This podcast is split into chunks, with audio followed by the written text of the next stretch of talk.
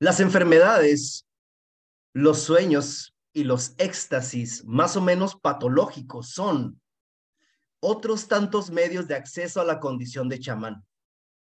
En ocasiones estas singulares experiencias no significan otra cosa que una elección venida de lo alto y no hacen más que preparar al candidato para nuevas revelaciones. Pero casi siempre las enfermedades, los sueños y los éxtasis constituyen por sí mismos una iniciación. Esto es, consiguen transformar al hombre profano de antes de la elección en un técnico de lo sagrado. Desde luego, esta experiencia de orden extático está siempre y en todas partes, seguida por una instrucción teórica y práctica que procuran los viejos maestros. Pero no es por eso menos decisiva, porque es ella la que modifica radicalmente el estatus religioso de la persona escogida. Buenas noches, muy bienvenidos sean a todos ustedes. Les acabo de compartir un pequeñísimo fragmento de una de las grandes obras de Mercía o Mircha Eliade, el chamanismo y las técnicas arcaicas del éxtasis, que ustedes pueden conseguir relativamente fácil en la editorial del Fondo de Cultura Económica. Y se los leo por dos razones o tres razones principales. La primera de ellas es que el día de hoy vamos a abordar el tema del chamanismo como uno de los antecedentes de la psicología transpersonal. Y número dos, porque eh, Stanislav Grof, eh, entre otros filósofos de la psicología transpersonal, han hecho diferentes analogías entre las diversas etapas que atraviesa un chamán y las diversas etapas también que puede atravesar una persona en su camino hacia lo transpersonal. Vamos a ver cómo hay analogías, relaciones, similitudes entre el chamanismo e, insisto, lo que se denomina la psicología transpersonal. Y en tercer lugar, y no menos importante, se los quise, eh, eh, se los quise decir, se los quise compartir, porque menciona eh, ciertos estados patológicos que son una especie de, de transición o de transformación hacia la condición de chamán. Y particularmente porque hace dos semanas en la primera sesión hablábamos de cómo desde el punto de vista de la psicología transpersonal, así como de cierta, de cierta rama de la gestalt o de cierta rama de la, de la terapia existencial, eh, las, las comúnmente o normalmente denominadas psicopatologías se ven desde otro punto de vista, no como enfermedades, no como algo que hay que eliminar o, a, lo cual hay que llevar a la normalidad,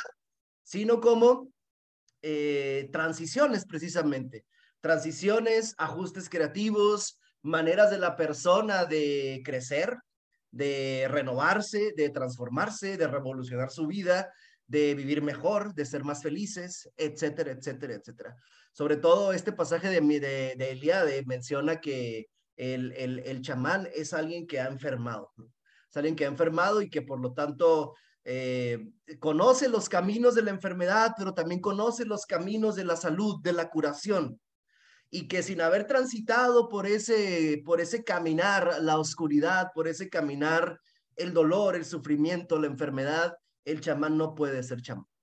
Ya lo, ya lo iremos revisando, como les digo, poco a poco, porque no es el único tema que, que, que queremos abordar el día de hoy, el del chamanismo, sino también hay que revisar eh, la influencia que ha tenido eh, lo que se denomina el misticismo occidental sobre la psicología transpersonal y también un poco de las tradiciones espirituales de Oriente, así mal llamadas, en realidad no es correcto llamarles así, pero bueno, eh, la, influencia de las tradiciones espirituales del Oriente también sobre la psicología transpersonal. No debemos olvidar nunca que en gran medida la psicología transpersonal nace precisamente por el encuentro o el encontronazo que hubo en los años 60 entre, así se dice comúnmente, entre Oriente y Occidente, ¿no? Sobre todo aquí en, en San Francisco se dio más, se dio más nítidamente, nítidamente este, este encuentro y eh, por supuesto, ustedes en la primera sesión escucharon de mí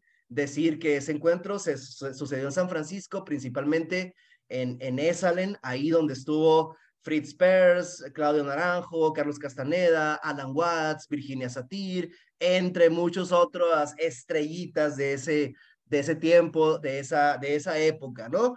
Entonces voy a iniciar no con el chamanismo, sino eh, con el misticismo occidental, con la influencia que tiene el misticismo sobre la psicología transpersonal.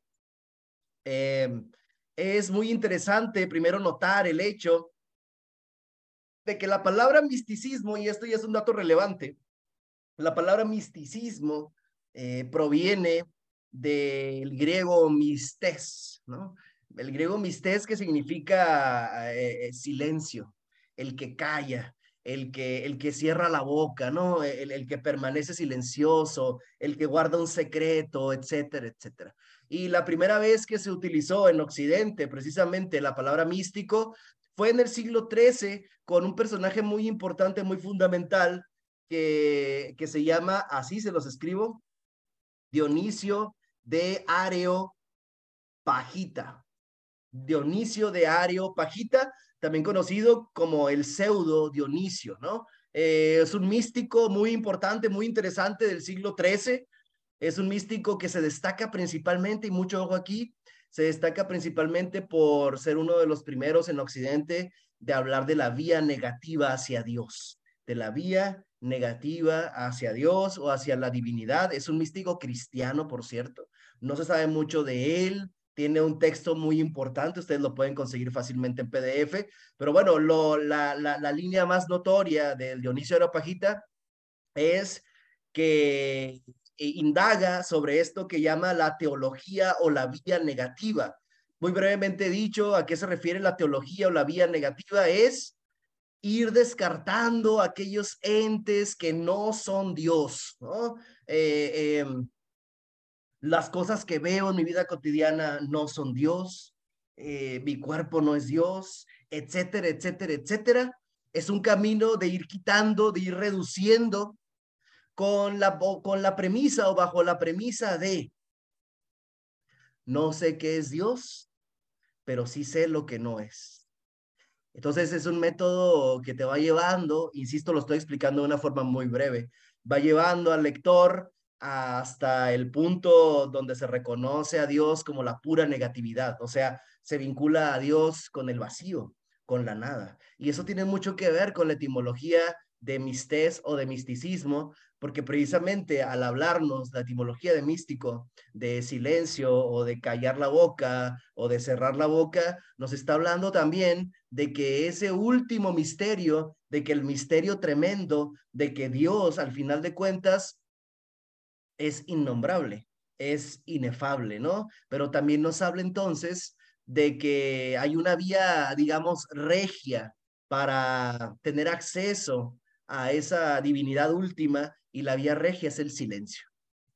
La vía regia es el silencio, que es algo, es una actitud, es una, es una práctica que ha venido eh, siendo relativamente común en las diversas ramas contemplativas y místicas del cristianismo, sobre todo eh, esta línea de, del Dionisio Areopagita, San Juan de la Cruz, Santa Teresa, el maestro Eckhart, etcétera, todos ellos apuestan por el silencio y apuestan por el silencio precisamente porque no solamente apuestan por un callar, ¿no? Por un, eh, eh, por un, por un callar así exterior, ¿no? Me callo la boca, sino apuestan sobre todo por la capacidad que puede sobrevenir de escuchar al guardar silencio.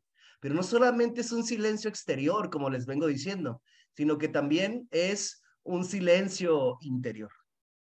O sea, es un silencio por dentro. Estos, estos grandes místicos, Eckhart, como les digo, Angelus Silesius, Jacob Bome, el Dionisio Areopagita, San Juan de la Cruz, Santa Teresa, entre otros, siempre dijeron que cuando la persona está quieta y los sentidos están aquietados y la persona guarda un silencio profundo, es ahí donde irrumpe la divinidad. Es ahí donde viene, donde viene la divinidad, de donde viene la divinidad.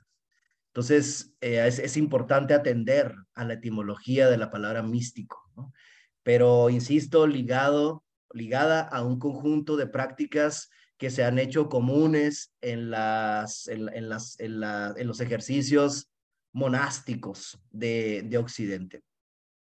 Por supuesto, ustedes se van a dar cuenta de que todo esto que llamamos misticismo occidental eh, tiene mucho que ver con la capacidad de entrega, ¿no? O sea, el misticismo occidental está simplemente ligado o, y muy fuertemente ligado al cristianismo, ¿no? Al cristianismo, sea protestante o sea católico, no importa, pero está intensamente ligado y esto, como les digo, tiene que ver con la capacidad de entrega, ¿no? Todo esto que les menciono no es accidental porque tiene una enorme relación con la psicología transpersonal. O sea, nosotros nos vamos a dar cuenta que en el siglo XX, sobre todo después de los años 60, eh, la psicología transpersonal se da una enorme importancia a la capacidad de la persona de guardar silencio.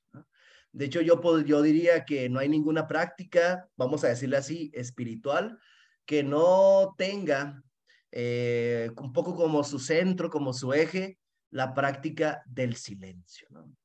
Claro, esta idea, yo podía, pudiéramos rastrearla incluso hasta los pitagóricos, cinco siglos antes de Cristo, eh, cuando Pitágoras les pedía a sus discípulos cinco años de silencio, ¿no? Y a esos, a esos discípulos que se aventaban cinco años en silencio, los eh, Pitágoras les, denominaba acusmáticos, los acusmáticos, o sea, los escuchantes. Es muy importante porque eh, tenemos un doble juego entre guardar silencio y la capacidad de escuchar, o sea, la capacidad de ser receptivo a una realidad que es muy sutil, que es muy fina y que es sumamente difícil de captar. Pero estaríamos de acuerdo entonces en que sin ese silencio, esa realidad siempre se nos escapa. ¿no? Eh, por otro lado, no es, no, como les decía, no es casual que yo les mencione todo esto, porque también en, en, en, en la, psicología, en la psicología transpersonal se, se menciona la enorme importancia, llegado el punto, llegado el punto de la capacidad de entrega. De hecho, eh, en diferentes psicólogos, pienso sobre todo en Willem Reich, en Fritz Perls, Paul Goodman, eh, Abraham Maslow, etcétera. Eh, ellos destacan en, algo, en algunos momentos la importancia fundamental de la capacidad de entrega, la capacidad de entrega que significa principalmente la capacidad de confiar. Eso es fundamental, porque hay psicólogos, déjenme compartirles rápido, hay algunos psicólogos transpersonales que dicen, eh, aquí pienso sobre todo en, Ken Wilber, eh, hablan acerca de que la, lo, que llamamos espiritualidad o lo que llamamos religión se puede, se puede resumir en la simple pregunta de eh, ¿qué, qué, qué, tanta confianza tienes en la realidad? ¿Qué tanta confianza tienes en la realidad? Para ti la realidad es, es hostil, es principalmente o esencialmente agresiva, negativa, perjuiciosa o tienes una confianza ontológica en la vida. Yo incluso podría decirles que esta es la esencia del misticismo. La esencia del misticismo es eh, aquella que dice que el místico ya no le teme a nada porque ha dejado su vida en manos de la divinidad. O sea, es una persona que ha aprendido a confiar, lo cual es enormemente difícil, ¿no? Eh, pues a mí me gustaría que abrieran alguna de sus cámaras, porque estoy hablando aquí, lo estoy hablando de los pinches cuadritos, o, suspendemos las clases, pues, ¿cómo lo hacemos? ¿Abren las cámaras o suspendemos la clase? No, perdón, Gennady, es que tengo problemas, se me distorsiona mi cámara, pero y se me va la señal un poco pero voy a intentar este, abrirlo en ratitos. Ok. Por favor, discúlpenme todos. No, no te, no te preocupes, todos estaban cerrados, ¿eh? pues yo también la voy a cerrar. Y también el micrófono, ¿no? Oye, no, la, la abro pues para que, para que haya un día poco de diálogo, ¿no? O sea, pues un poquito ahí de, de preguntas, de, de, no sé, de, de, cotorreo, como ustedes la quieran, la, quieran ver, ¿no? Eh, les explicaba yo entonces estas ideas, ¿no? Por supuesto, ustedes están en libertad de apagar las cámaras si quieren, ¿eh? No, no tengo problema, pero les digo, les invito a eso, ¿no? Un poquito más de, de interacción. Eh, les, tocaba el tema entonces este de la, de la confianza, ¿no? Yo les digo que es, es tremendamente, tremendamente difícil, espantosamente difícil, eh, pero el, el, el, místico se podría definir desde ahí, por la capacidad de, de confiar que puede, que puede tener una persona, o sea, en términos religiosos, la capacidad de poner o de entregar su vida eh, en, manos de Dios, de la divinidad, ¿no? Eh, no, no, no solamente la psicología transpersonal no solamente está influida por el misticismo occidental, sino también por el misticismo, si cabe llamarlo así, por el misticismo de la India. De hecho, el, el, el, el primer, el primer maestro eh, hindú que llega a Estados Unidos y que se hace famoso en los años 20 del siglo pasado es este Paramahamsa Yogananda, este que escribe autobiografía de un yogi, ¿no? Y el camino, el, el Kriya Yogi, de, el Kriya Yoga, perdón, de Paramahamsa Yogananda, es principalmente un yoga de la devoción, eh, entre otras cosas, pues, pero es mucho un yoga de la devoción. O sea, lo que en la India se conoce como Bhakti Yoga. Bhakti Yoga. Dicho sea entre paréntesis, Yoga, no solamente hay un yoga, no solamente existe el yoga que vemos en los gimnasios o en los estudios donde se practican ciertas asanas, ciertas posturas, sino que en la India, hablando en términos muy generales, por lo menos hay cinco diferentes tipos de yoga, cada uno con sus diferentes características, por supuesto, y cada uno destinado a un objetivo diferente.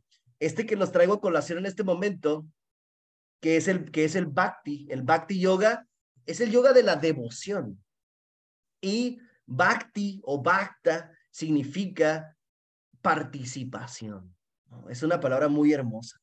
Participación o comunión. Entonces, tenemos un tipo de yoga que es una práctica meditativa destinada a, número uno, purificar las emociones. Ahorita lo explico.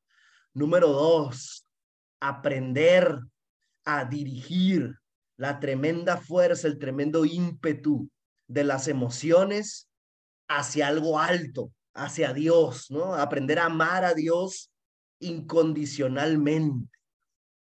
Eh, y por supuesto, en tercer lugar, lo que se llamaría el éxtasis o la comunión, la participación con la divinidad. Nosotros en la, en la psicología transpersonal vamos a ver muchas tendencias que son devocionales. Esto es decir, muchas tendencias, tanto meditativas o diferentes prácticas, que son eh, altamente devocionales, de la entrega, de la purificación de la emoción, etcétera. Cuando digo purificación de la emoción es muy importante para ir comprendiendo lo del misticismo, porque en el misticismo occidental hay una división, grosso modo, una división entre tres grandes etapas de la vía mística. La primera se le conoce como etapa purgativa o vía purgativa, la segunda es la vía iluminativa y la tercera es la vía unitiva. Otra vez, vía purgativa, vía iluminativa y vía unitiva. Son tres grandes etapas que nosotros podemos ver también, por ejemplo, en la Divina Comedia, la Divina Comedia de Dante, que a mí me parece un ejemplo paradigmático. La Divina Comedia de Dante, eh, en la Divina Comedia de Dante, ustedes recuerdan que comienza la Divina Comedia cuando Dante se encuentra del infierno con, con Virgilio, con su guía, ¿no? Y Virgilio lo va, lo va llevando por cada uno de los nueve infiernos enfrentándolo a todo aquello que se encuentra en cada uno de los infiernos. No importa que Dante sufra, que le dé miedo, que le dé terror, que quiera salir corriendo, etcétera.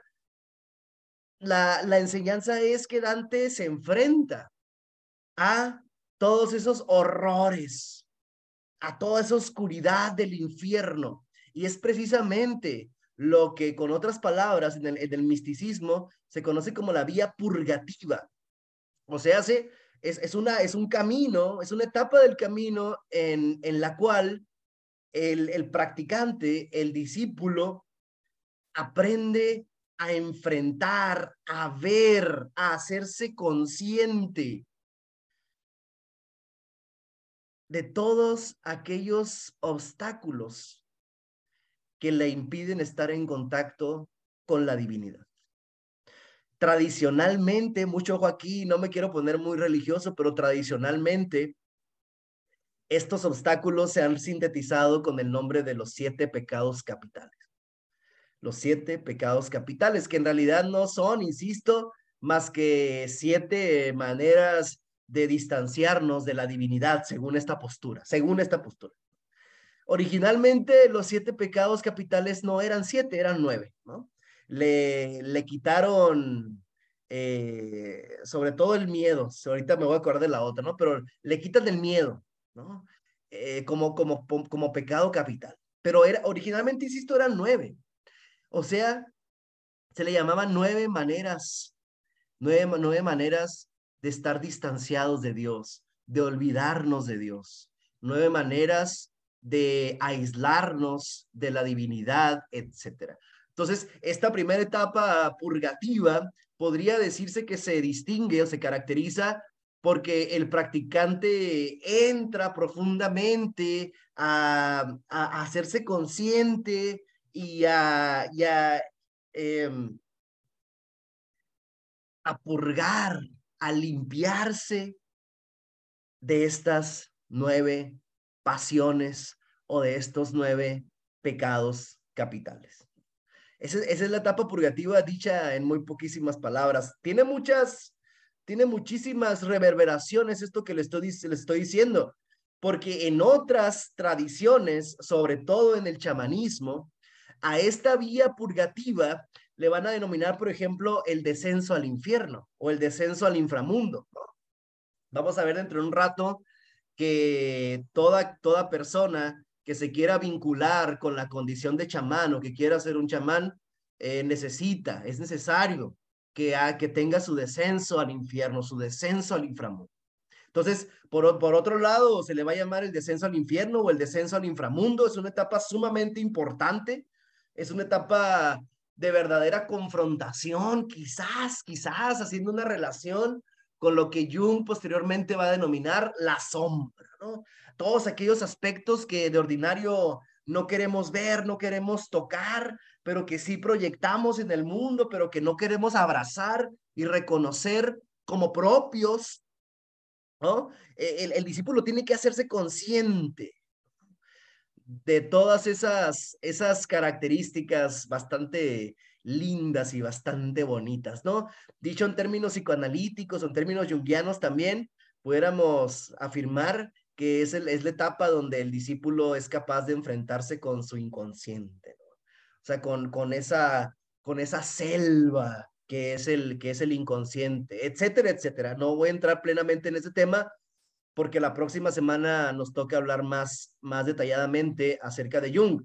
Por otro lado, y siguiendo con las analogías, eh, en, la alquimia se le llamó a esta etapa purgativa, se le llamó la nigredo. Se los menciono también con toda la intención, nigredo, ni, se los anoto ahí, nigredo.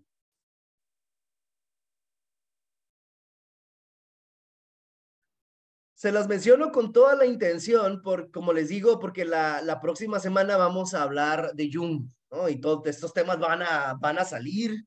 A lo mejor tenemos que dedicarle más de una sesión a Jung porque es muchísima la obra de él y su pensamiento es sumamente profundo, ¿no? Su postura es sumamente profunda.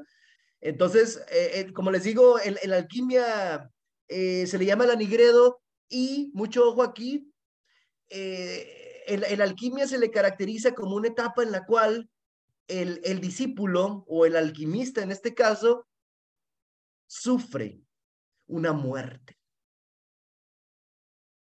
Si ustedes han visto la película de Jodorowsky que se llama La montaña sagrada, sí se llama así, ¿no? Sí, La montaña sagrada, ¿sí la han visto? ¿Sí conocen esa película? ¿no? Bueno, se la recomiendo enormemente, entonces no voy a comentar lo que tenía que comentar, pero se la recomiendo muchísimo. Bueno, el caso es que, perdón, se habla de una muerte, de una muerte. El, discípulo tiene que transitar una muerte. Lo, una de las cosas más interesantes es que los psicólogos transpersonales, eh, siguiendo otras líneas investigativas, pienso sobre todo en Stanislav Grof, ¿no? Stanislav Grof, este autor de la mente holotrópica, el creador de la respiración holotrópica, etc.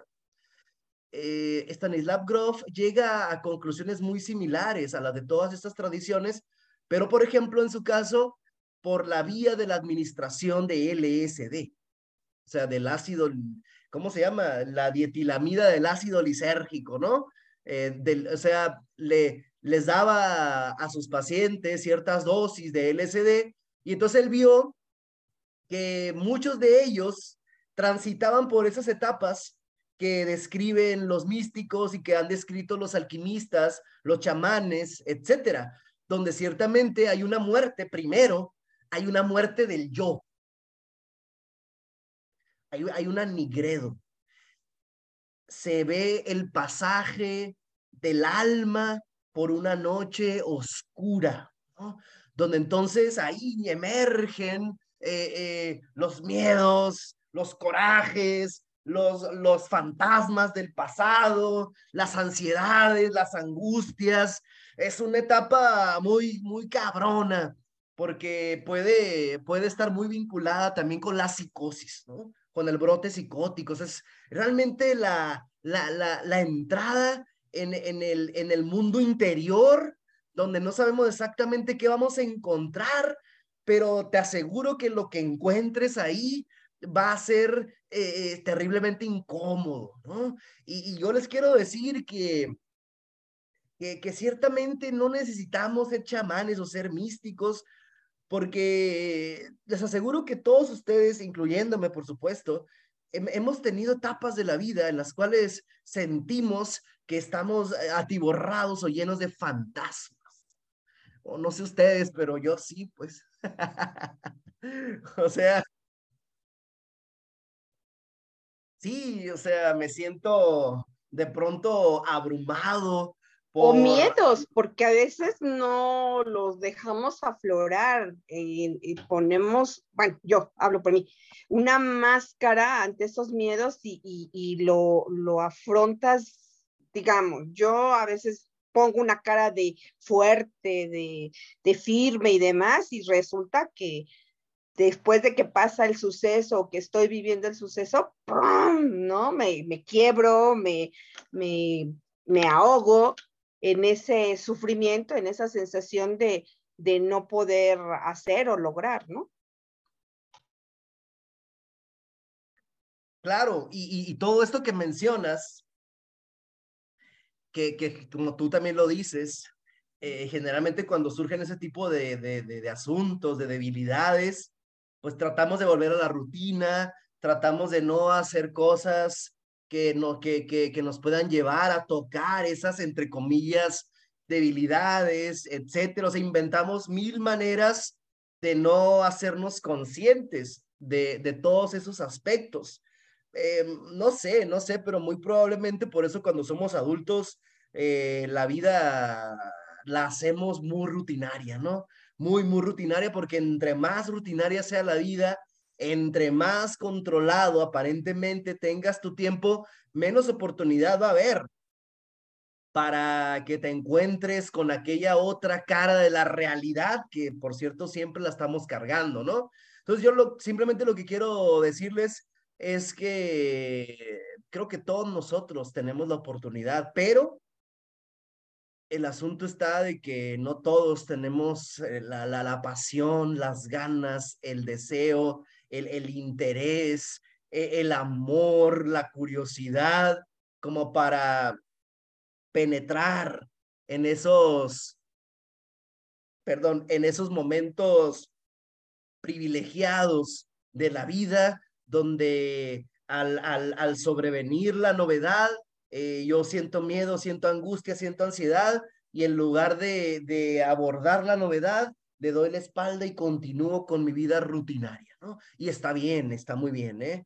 todo sea a, favor de la estabilidad, pero aquellas personas con talante místico, aquellas personas eh, eh, con, una, con un fuerte impulso a conocerse a sí mismos, a profundizar en su propia existencia, en su mente, en su corazón, en la, en la trama de su vida. Entonces esa gente ciertamente entra en eso, ¿no? Y, como les digo, al, al, entrar ahí, pues no se sabe exactamente qué se va a encontrar, ¿no? No, no, no sabemos cómo vamos a salir de ahí, no sabemos siquiera si vamos a salir de ahí, ¿no? Entonces, eh, suele ser una etapa complicada. Eh, la gran ventaja de, la mayoría de místicos de los tiempos, de, todos los tiempos, es que han estado vinculados a escuelas, a monasterios, a, grupos de enseñanza, a la iglesia, etcétera, donde estos, estos, estas etapas turbulentas eh, son bien acogidas, se abrazan y se les da una dirección, ¿no? se les da una dirección, no, no es como, como actualmente donde, donde hay gente que, que puede estar atravesando estas crisis de vida, estas crisis transpersonales, y, entonces se les deja la buena de Dios y son considerados locos, psicóticos, anormales, etcétera. Pero bueno, en, en, en, el fondo esa persona tiene un fuerte impulso místico, un fuerte impulso hacia la creación y hacia la recreación de su existencia. ¿Tiene alguna pregunta hasta aquí? ¿Cómo vamos?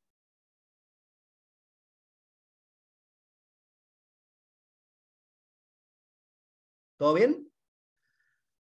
Esta etapa a mí siempre me apasiona, ¿no? La etapa del anigredo, de la, de la muerte, eh, eh, eh, de la, del descenso al infierno, de la noche oscura del alma, etcétera, es, sumamente interesante, sumamente apasionante.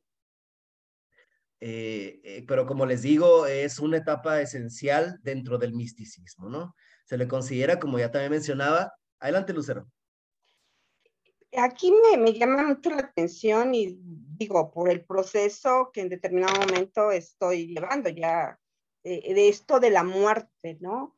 El concebirla, el verla de una manera en la que, bueno, al menos yo no tenía ni, idea, ¿no? El morir a mí era ver trascender a otro, a otro este nivel, pero sin conocerlo, ¿no? Y es por esas creencias, por eso que te dicen, pero realmente reconocer, la verdad, yo cuando ahora me pasó esto de lo de la muerte de mi mamá, yo no concebía la muerte. ¿eh? A mí me, me, traía situaciones de, de no comprenderla, no, y, evadirla. Y como tú dices, este, e, evadir esa realidad y es, evadir ese sufrimiento, que no quiere decir que estuviera eh, en contra de ese encuentro del momento que, viví, pero, pero no entenderlo, ¿no? Y ahorita eh, eh, el sobrevivir con esa ausencia, pues son situaciones que, que te llevan a analizar tu realidad, ¿no? Muchas gracias, Lucero. Sobre todo, gracias por compartir algo tan personal. Eh, creo que este tipo de, de comprensiones no, no, nos dan o nos ofrecen cierta profundidad, ¿no? porque pues todos al final de cuentas estamos constantemente, estamos expuestos a la muerte, ¿no?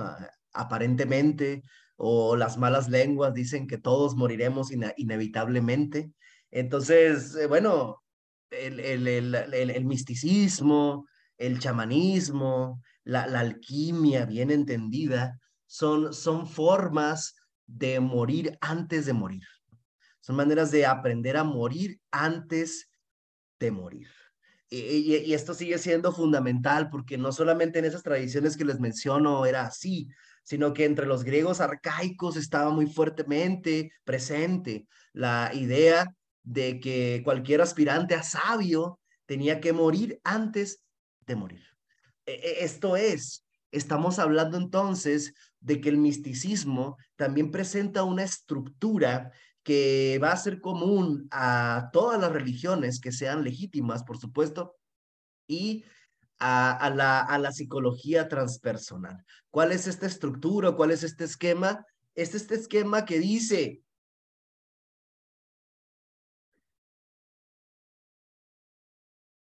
sufrimiento, muerte y renacimiento. Son, son tres, como tres etapas así, que por ejemplo Joseph Campbell en el, en el clásico libro que se llama El héroe de las mil caras, Joseph Campbell dice que en todos los mitos del mundo eh, se repiten estas etapas, entre otras, no son las únicas etapas del viaje del héroe, ¿eh? Eh, hay, hay muchas etapas, yo podría compartírselas con mucho gusto porque también tiene todo que ver con la psicología transpersonal, pero, pero unas etapas importantes que se encuentran en todos los mitos del mundo es sufrimiento, muerte y renacimiento. Que van a decir los psicólogos transpersonales que esa es precisamente la estructura del viaje del alma hacia lo transpersonal. O sea, pudiéramos ya entender desde aquí, entonces, que los psicólogos transpersonales, eh, también hablando en términos generales, coinciden en que para acceder a eso que se conoce como transpersonal, a esa realidad, digamos, sagrada, luminosa, divina, eh, de, de, de estados de conciencia o de hiperconciencia, etc., etc., es absolutamente necesaria la muerte del yo. La muerte del yo. ¿Y qué, qué significa, dicho en muy pocas palabras, la muerte del yo? Así en muy pocas palabras, significa sobre todo la, la muerte de la manera en que comprendes ordinariamente tu vida. La manera en que piensas, interpretas tu existencia, pero también cómo te interpretas a ti mismo. ¿Cómo? Como el centro del mundo.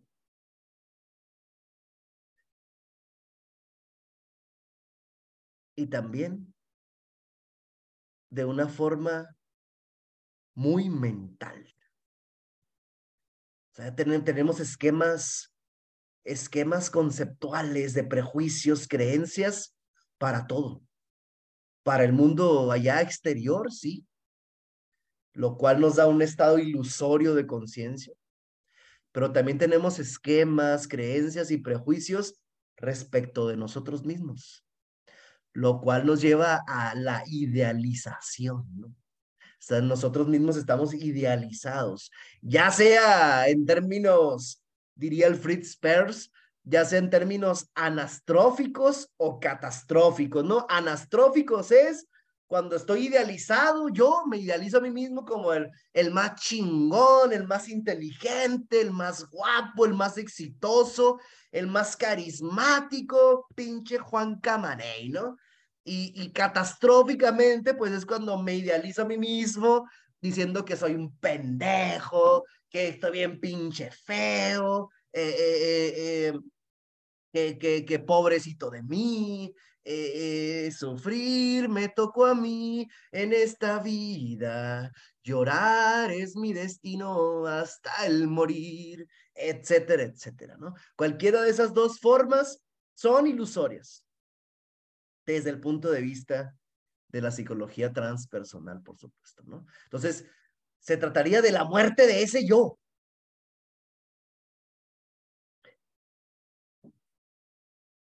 la muerte del yo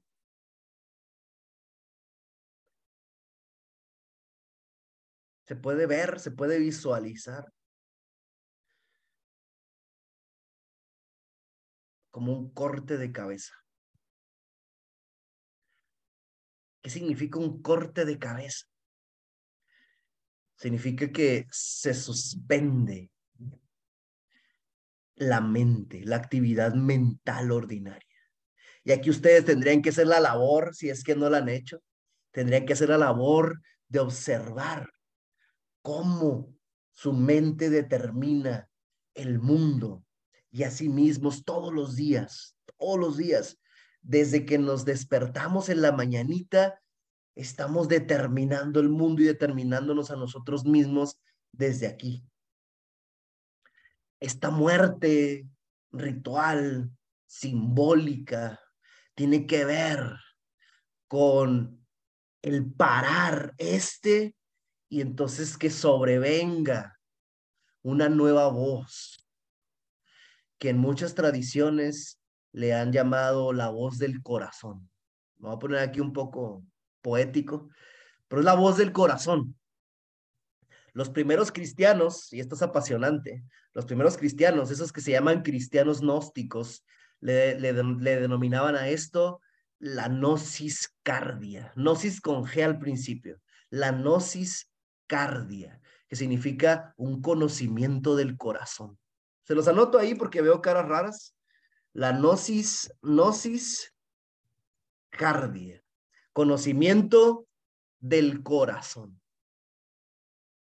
O sea, la neta es que todas estas tradiciones nos, está hablando, nos están hablando de que el ser humano posee, permítanme decirlo así en este momento, posee otros órganos de conocimiento, otras facultades de conocimiento que no es la mente ordinaria, la mente cotidiana, la mente de todos los días que se la pasa rumiando lo mismo y lo mismo y lo mismo y lo mismo, y que cuando pensamos, pues es la misma mente que se está dando a tole con el dedo, demostrándose a sí misma lo que dice, encerrada en una burbuja que al final de cuentas es su cárcel psicológica. Esas tradiciones espirituales nos hablan de que es posible que aflore un conocimiento más profundo, más hondo, más esencial, más íntimo, que es muy similar, por cierto, muy similar a la manera en que de niño, así, cuatro, cinco, seis, siete años, esa manera en que percibíamos el mundo. Era una forma esplendorosa, luminosa, donde todavía no existía esta división absurda entre mente y cuerpo, o mente, corazón y cuerpo. Todavía no existía esta voz aquí en la cabeza a la que yo identifico como yo soy Genal esa forma de percepción tan peculiar tiene que ver con esto que les estoy diciendo. Por eso el Chuy dijo, ¿no? A menos que seáis como niños, entonces podrás, podrás entrar en el reino de los cielos. Algo así dice, ¿no? Sed como niños para que podráis entrar en el reino de los cielos. Y relacionado con esto, cuando, cuando eh, está este símbolo, ¿no? De cuando revive a Nicodemo, ¿es? A, a, Lázaro, a Lázaro, a Lázaro, ¿no? Como dice el chiste, ¿no? Cuando revive a Lázaro, ¿no? La, hace renacer. Y también el otro pasaje donde habla con Nicodemo, ahora sí, y que le habla acerca del renacimiento, ¿no? le habla de otro nacimiento posible en el ser humano. E insisto, y super insisto, todas las tradiciones espirituales, incluyendo las tradiciones que son propias de la psicología transpersonal, hablan de un segundo nacimiento posible en el ser humano.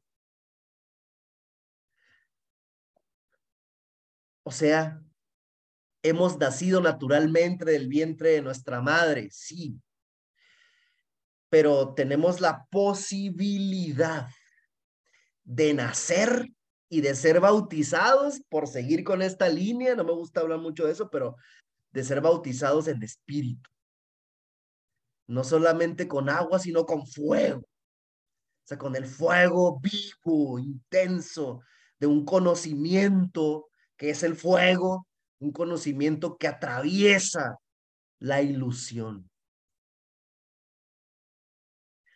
Entonces, todo esto nada más respecto de, de la, la, la, vía purgativa del misticismo, ¿no? Fíjense hasta dónde nos fuimos y no, no hemos terminado, ¿eh? O sea, podemos decir muchas cosas eh, sobre esto. Si tiene alguna duda o comentario, adelante, insisto. Eh, otra de la, del otro aspecto importante del misticismo, como les decía, es vía purgativa, vía iluminativa y vía unitiva, ¿no? La vía iluminativa, dicho sea muy brevemente, es cuando el discípulo tiene el, el, primer acceso a un, a un conocimiento que ya no es solamente personal, sino que ya tiene un vínculo eh, con la divinidad, ¿no? El tercero es cuando de plano, la, la vía unitiva, es cuando de plano ya está la unión con Dios o lo que tradicionalmente se llamaría éxtasis, ¿no? El éxtasis.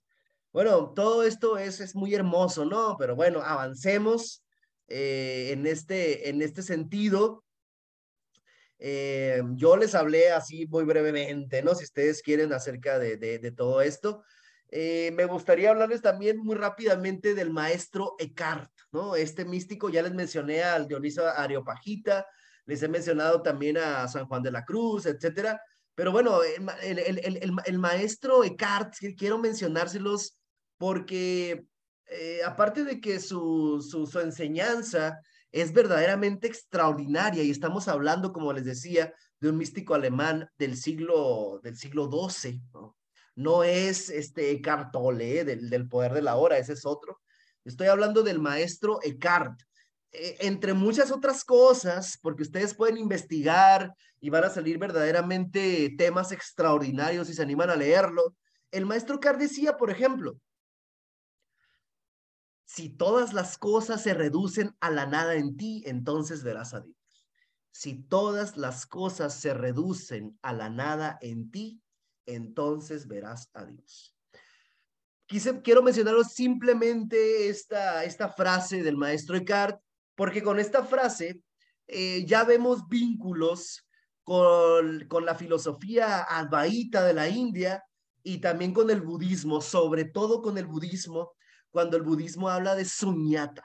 les anoto la palabrita ahí, suñata. Suñata que puede ser traducido como vacío. Eh, suñata es una palabra particularmente difícil porque no es solamente vacío, sino suñata se refiere al espacio que se genera en el vientre de una mujer para poder contener a un bebé, a un feto, a un producto, le dicen los médicos, ¿no? A lo que tú quieras decirle, pues, ¿no? Es, ese espacio que se genera para que pueda ser recibido algo. Entonces, cuando el maestro Icar habla de que si las cosas se reducen a la nada en ti, entonces verás a Dios, con esa simple frase nos está proponiendo toda una vía o todo un camino unitivo, todo un camino místico. ¿Por qué? Porque estos, estas formas de misticismo, eh, incluyendo al budismo zen, concuerdan en que para poder tener acceso a lo transpersonal, es absolutamente necesario reducir o hacer una ego reducción, reducir el yo, ¿no? Y, reducir el yo significa principalmente un estado de quietud, donde yo pueda llegar a un momento en el cual ya no sienta ese impulso de agarrarme, de aferrarme cada, cada objeto que pienso, a cada emoción que me viene. Simplemente dejo que todo eso pase y me voy vaciando, me voy quedando vacío hasta que llega un momento en que el yo se vuelve pasivo. Se vuelve tan pasivo que pudiéramos hablar de que aquí no hay nada. En ese momento, dice el maestro Eckhart, se revela Dios. Me interesa muchísimo subrayar este tema, porque yo puedo decirles que no hay ninguna forma de meditación, quizás así exagerando un poco, no hay ninguna forma de meditación que en el fondo no tenga como propósito llegar a esta ego reducción. O sea, llegar al punto de, como diría el maestro Eckhart, llegar al punto del deshacimiento. La capacidad de soltar, de liberarnos de cualquier objeto de apego que tengamos. Es un estado, la verdad es que es un estado de descanso profundo. Porque mucha gente ni siquiera dormidos paramos, ¿eh? Es un estado de descanso profundo donde tenemos acceso a un espacio interior. De pronto, todas estas voces que nos atenazan todos los días, la guerra civil interior que solemos traer a diario, todo eso se apacigua. Y cuando se apacigua, surge un nuevo estado de conciencia, que en realidad siempre está ahí, pero que está velado y vedado por lo que llamamos nuestro yo. Ahí se las dejo y yo creo que les estoy diciendo una cosa muy importante, pero pues ahí depende de ustedes, ¿no? También.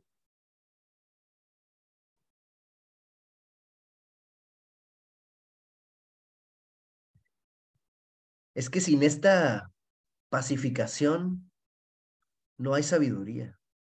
No hay sabiduría. Porque esta pacificación logra que el pensamiento y el corazón adquieran una organización, un orden, una coherencia que te va a dar claridad y lucidez hacia, tu propia existencia.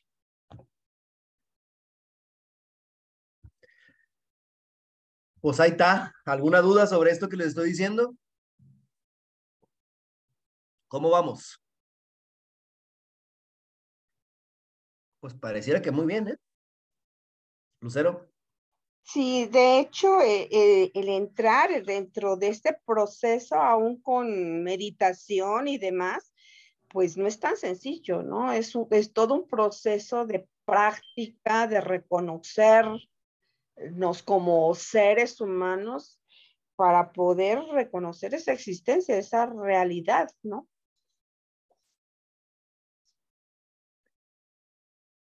Eh,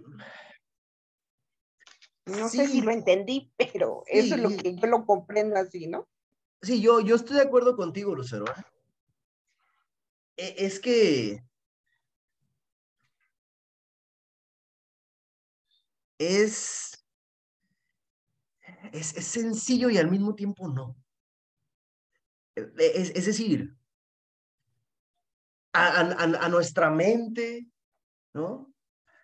Eh, eh, a, nuestro yo cotidiano, le parece incluso una, empresa imposible. Pero cuando logramos tener atisbos de esto que les estoy mencionando, nos damos cuenta de que es, de que es más parecido a un truco.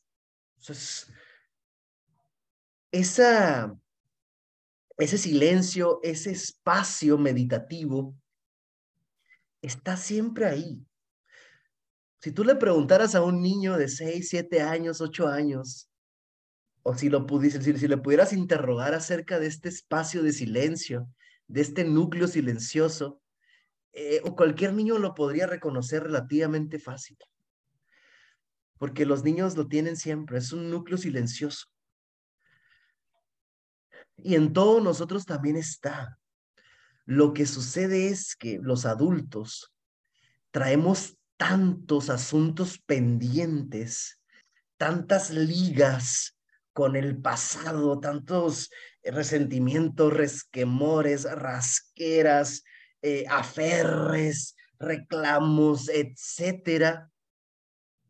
Entonces el acceso a ese punto silencioso se vuelve muy difícil porque eh, nuestro, nuestra red, nuestro entramado de esclavitud, que no es más que una esclavitud mental, eh, estamos muy fuertemente agarrados a esa red de sufrimiento.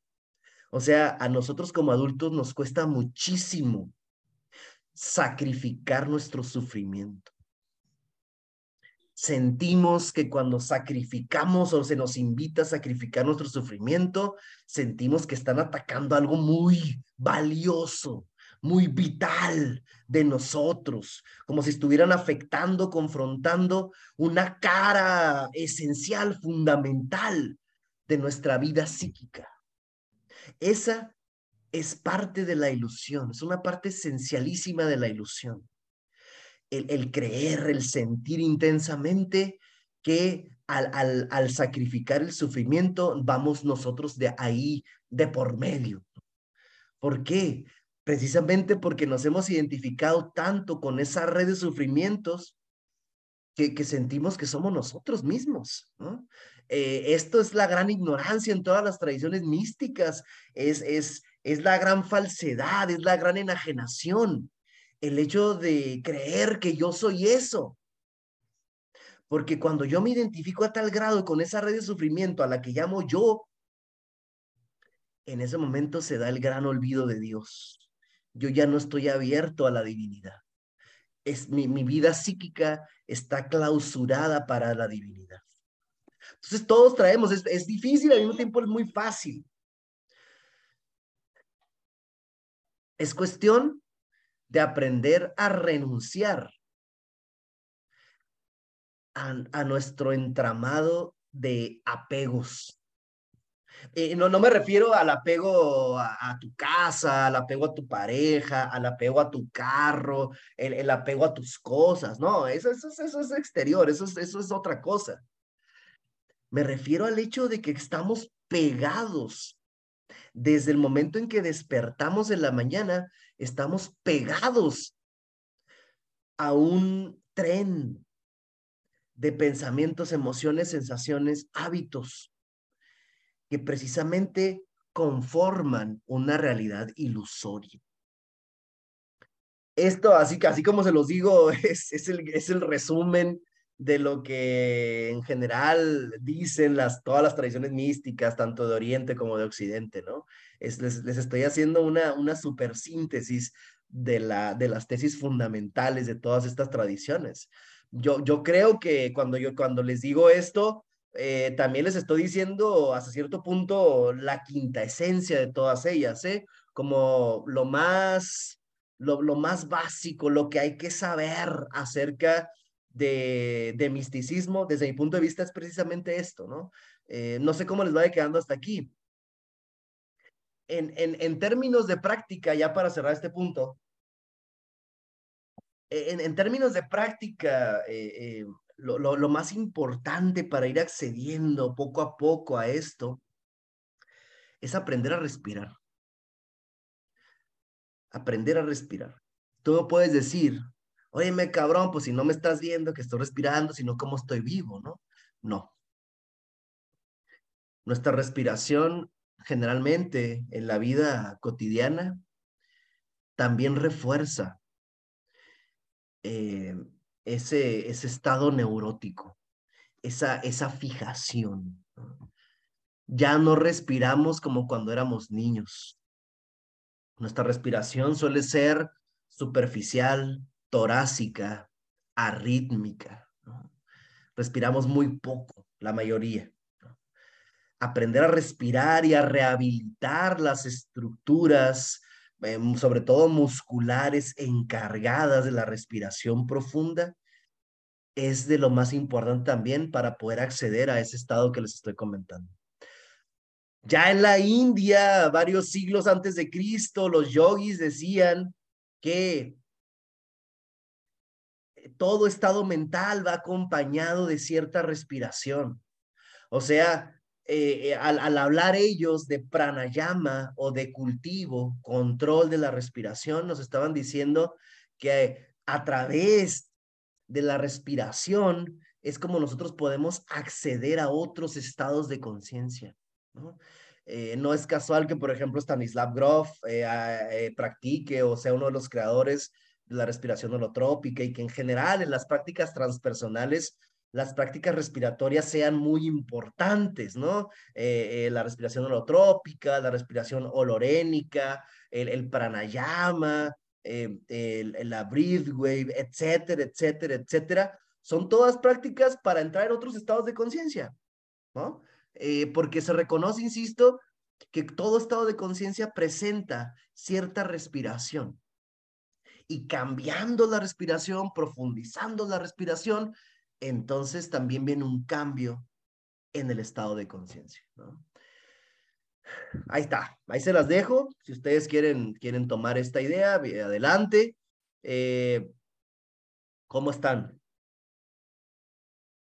Fíjate que en algo tan sencillo, esto que dices de la respiración es tan importante que te da esa sincronía inclusive de contacto del cuerpo y de tu emoción.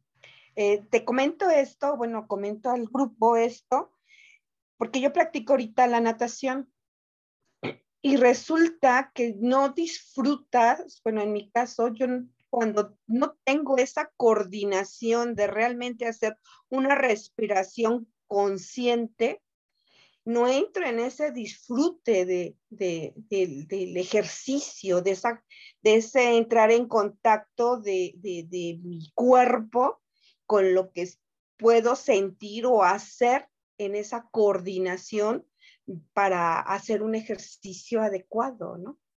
Que llega a ver en momentos así cuando entro en desesperación y demás, llego así como que me ahogo, me sumo, ¿no? Pero porque no estoy haciendo esa sincronía de sentirme o sentir mi cuerpo. No sé si esto vaya un poco, pero no sé, se me vino a la mente y si lo quise comentar, que pudiera ser lo que nos estás explicando, un ejemplo de lo que nos estás explicando de esa situación de la respiración, de sentirnos o hacernos sentir conscientes. Se, se, interrumpió de repente el micrófono, ya, ya terminaste, ¿verdad? Sí. Sí. Ah, ok, gracias. Eh, sí, sí, sí. Eh, hay, hay, hay muchas prácticas que pueden ser preliminares para aprender a respirar. Y una de ellas, así, que yo considero una, un, un, un, camino bien bonito y muy relajante, muy saludable, es, es la natación. ¿no? Eh, yo personalmente tengo muchos años practicando Qigong o, o Qigong, ¿no? También conocido así. Entonces, eh, todas esas, todos esos caminos eh, dan la, suficiente práctica para aprender a respirar. Y cuando aprendes a respirar, cuando te metes a la respiración, entonces vas a empezar a poder demostrar en ti misma o en ti mismo todos estos estados de conciencia modificados de los cuales vamos a hablar en este curso y hemos hablado de ellos. O sea, vamos a, vas a poder empezar a verificar que efectivamente se puede suspender el diálogo interno, que, que efectivamente hay otra forma de relacionarnos con el mundo que no es a través de la mente, de la esquematización, del control neurótico, etcétera, pero yo en mi caso considero que tiene que haber respiración, ¿no? Bueno, por último, ya sobre este asunto del, del, del, misticismo, eh, nada más voy a, voy a citar brevemente a una, a una autora del siglo XX que se apellidaba Underhill, eh, que escribe un libro importante sobre misticismo, y ella dice lo siguiente, se las leo porque la considero un excelente resumen de lo que estamos hablando. Dice ella, la unión viva con el uno se logra a través de un arduo proceso psicológico y espiritual, la, la llamada vía mística, que entraña una remodelación completa del carácter y la liberación de una forma nueva o latente de conciencia, que en ocasiones se, se denomina éxtasis, pero que sería mejor llamar estado unitivo.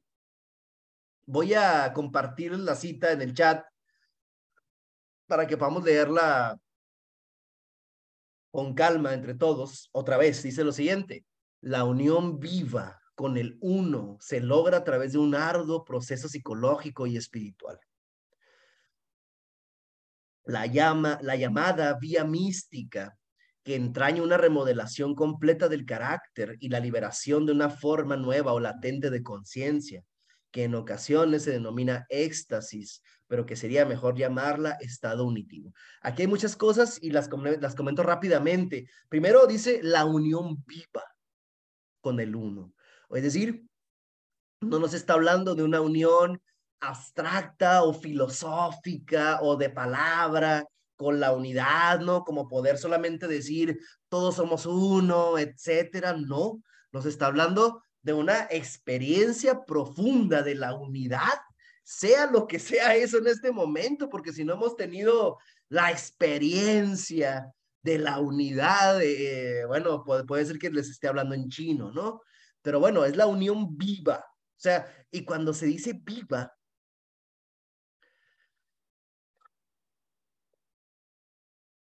se refiere a un estado en el cual el cuerpo mismo se tiene la, el sentimiento y la conciencia intensa de que todo tu cuerpo es todas las cosas y de que todo es tu cuerpo. Es un estado que la filosofía upanichádica ha denominado como tatuam asi. También le han llamado pragma, asma. ¿Cómo es? Asma. No. Aham, brahma, asmi. Aham, brahma, asmi. Yo soy Brahman. O sea, sería la manera de decir, yo soy Dios. Aham Brahma Asmi, yo soy Dios. Y cuando el sabio Upanishádico le dice a su hijo, Svetaketu, le dice, en verdad, hijo mío, tú no ves al ser aquí, pero en verdad el ser está aquí. Esto que es la raíz misma del cosmos, eso tú lo eres. Ah. Tato Amasi significa eso eres tú, tú eres eso. Apuntando, apuntando al hecho de que cada uno de nosotros somos la realidad primordial. Pero insisto, es una experiencia viva. Es una experiencia viva. Y luego dice con el uno, o sea, con lo que yo les he estado denominando aquí o llamando aquí eh, Brahman o el estado advaítico, etcétera. Pero bueno, otra de las características del misticismo de todos los tiempos es precisamente que, que hablan de una realidad primordial, que, que, que, no, que, no, que no solamente es una, ¿no?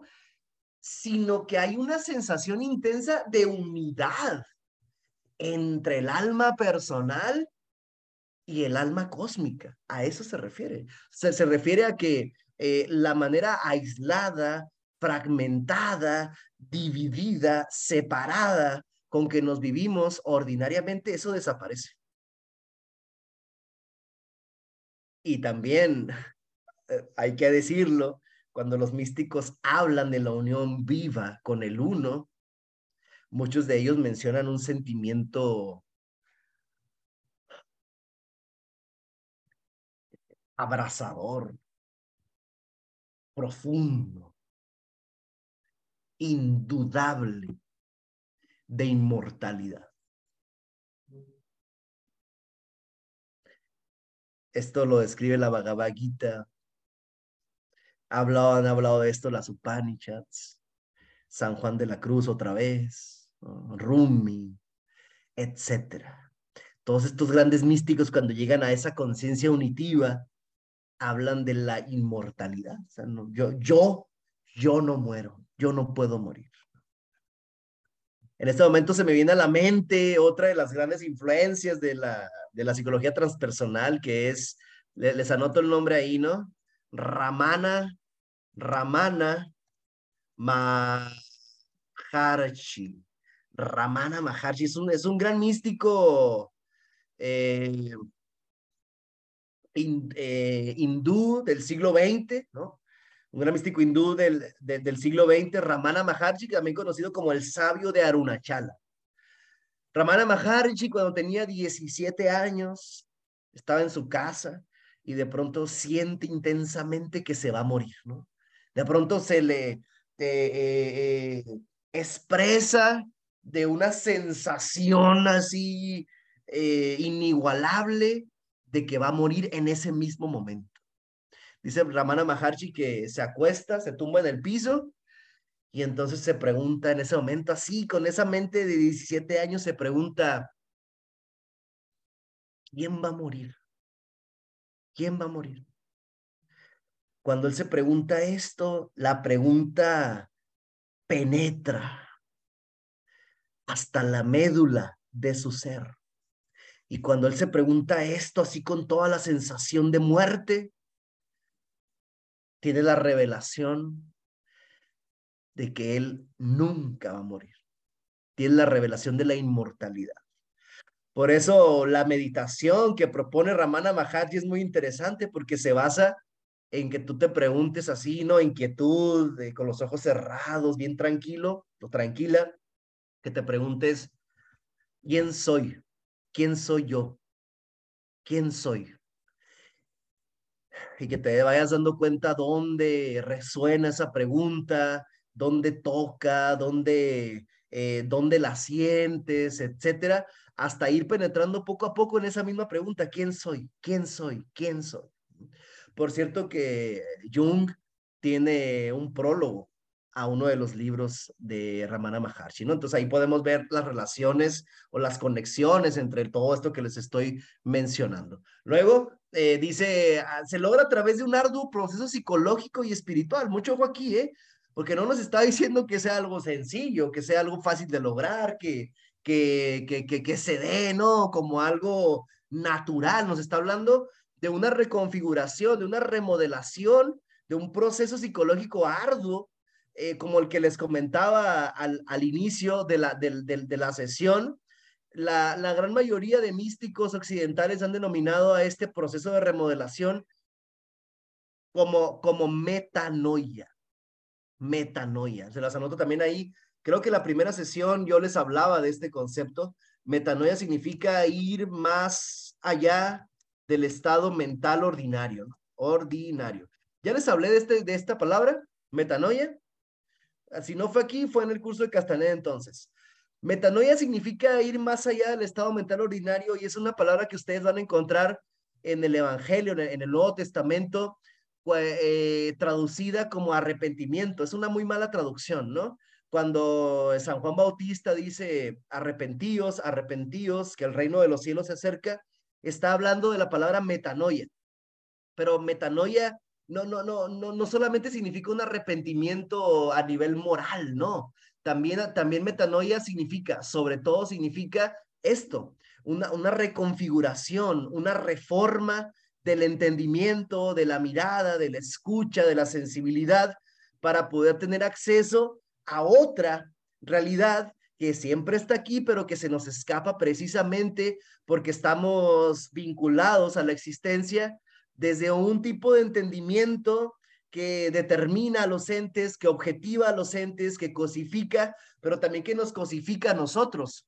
O sea, estamos vinculados al yo como cosa y al, y al, y al universo también como cosa. Eh, a esta forma, por cierto, de vincularnos con el ente, le llamaba San Juan de la Cruz el día del ente o el día de la razón. Es, es una expresión muy hermosa de San Juan de la Cruz, porque con esto nos está señalando un estado de conciencia. Cuando él dice el, el, día de la razón, eh, está haciendo alusión a la manera en que, como ya les he dicho muchas veces, eh, determinamos el mundo a través de esquemas mentales o de esquemas conceptuales. En contraste con esto, San Juan de la Cruz hablaba de la noche del ente, la noche del ente. Y la noche del ente se refiere a esta nada que de, la cual hablábamos cuando, cuando, cuando ya mencionábamos al maestro Eckhart, ¿no? Y, y, es hermoso que San Juan de la Cruz hable de la noche del ente, que el maestro Eckhart hable de la nada, y también por, por ejemplo, Angelus Silesius, otro gran místico del siglo XVII, alemán también, decía algo así como que la divinidad es una nada y una supernada. La divinidad es una nada y una supernada. O sea, todos estos, estos místicos nos están hablando de algo verdaderamente eh, eh, sutil, fino, dificilísimo de captar si no es a través de un proceso de metanoización, si ese cabe la expresión, ¿no? De un proceso de transformación eh, psicológica, transformación del carácter, etcétera. Una de las etapas de esta transformación, como les decía, es la muerte, la nigredo, eh, todo esto que ya comentábamos al, al, inicio de la sesión. Entonces, eh, una remodelación completa del carácter y la liberación de una nueva forma, o una, una forma latente de conciencia. Fíjense cómo habla de una forma latente de conciencia.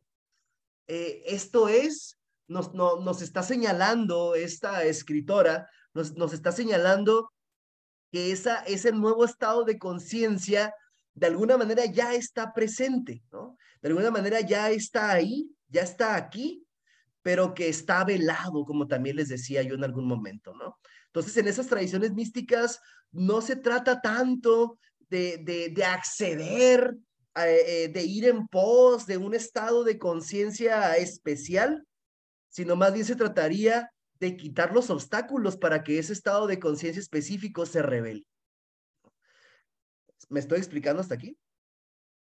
Quitar los obstáculos para que ese estado de conciencia se revele. Y sobre todo entender que el principal obstáculo somos nosotros mismos. O sea, eh, con todo esto que les explicaba del yo empírico, del yo ordinario, eh, etcétera, etcétera, el principal obstáculo desde este punto de vista, somos nosotros mismos, ¿no? Somos el, el, el, principal dique para que esta realidad se manifieste. Ahora bien, todos estos, todos estos místicos también han reconocido algo que la psicología transpersonal va a ser eh, ya muy manoseado, ¿no? Y es que esta, esta otra realidad es, está muy cercana a nosotros, está muy cercana a nosotros, está muy próxima a nosotros está aquí y ahora, ¿no? Eh, pero por ciertas distorsiones cognitivas y por ciertos olvidos emocionales, entonces esa otra realidad se nos aparece como sumamente distanciada. Heidegger lo, lo, lo, lo, dice en otras palabras, lo dice Heidegger que lo más cercano es lo más lejano y lo más lejano es lo más cercano. ¿no? Lo más cercano es lo más lejano y lo más lejano es lo más cercano. Y curiosamente, para hacer el vínculo, Heidegger también hablaba de un estado de, de deshacimiento, de deshacimiento específico. Como ustedes ya saben, le llamaba a este estado de deshacimiento la Gelassenheit, Gelassenheit o serenidad, que es, insisto, deshacimiento, eh, dejar ser, etcétera. Pero hablaba entonces de esta Gelassenheit o de esta serenidad, eh, de la misma manera en que el maestro Eckhart habla de la nada, de la pacificación del yo, de la pacificación de la existencia. Al final de cuentas, Heidegger termina siendo también un místico del siglo XX, ¿no? Cuando en su, en su esfuerzo por comprender al ser, continuamente está reelaborando las maneras de acceder a esa otra realidad que al final de sus días, también muy vinculado con, la con las tradiciones místicas de Occidente, él, él, denominaba a esta, a esta otra realidad, le denominaba el acontecimiento. El acontecimiento, que a mí me parece una palabra aparte de muy poética, muy bella, porque este acontecimiento heideggeriano, Ereignis en alemán, el acontecimiento heideggeriano se refiere a la irrupción de un orden diferente, a la irrupción de un evento, de un proceso distinto en el estado ordinario de las cosas y de la rutina perceptual. Yo les podría decir, eh, eh, profundizando en la definición que di hace unos minutos de misticismo, les podría decir que precisamente lo místico o el misticismo se refiere a la posibilidad de dar cabida o de dar entrada a una realidad que cambie el orden de las cosas, que cambie el estado de las cosas. Esto va vinculado precisamente a lo que yo les hablaba de la confianza del místico, ¿no? Y de, por supuesto, del proceso de transformación del, eh, que, que refieren ellos, pero la confianza y el proceso de transformación interior tiene todo que ver con estar atentos a la irrupción de la diferencia, a la irrupción de algo que va a cambiar el curso de la historia. Yo creo que el místico se distingue porque continuamente está atento, está despierto a la escucha de aquella diferencia que nunca sabe cuándo se va a mostrar nunca sabe cuándo se va a aparecer, pero que definitivamente siempre aparece. Como ustedes saben, a mí me gusta citar el Evangelio cuando dice San Pablo, Juan. Pablo, el reino de los cielos vendrá como un ladrón en la noche.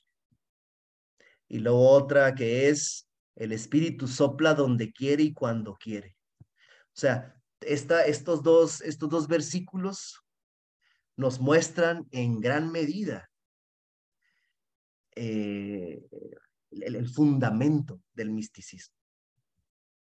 Porque como les digo, no se trata de, de, forzar ese otro estado, no se trata de a huevo producirlo, sino desde, desde, este, desde esta perspectiva, se trata más bien de hacernos accesibles para ese otro estado. ¿Cómo están hasta aquí? ¿Preguntas o comentarios? ¿Todo bien? ¿A poco sí? Pues les voy a creer, pues, por el momento. Lucero, ¿quieres decir algo?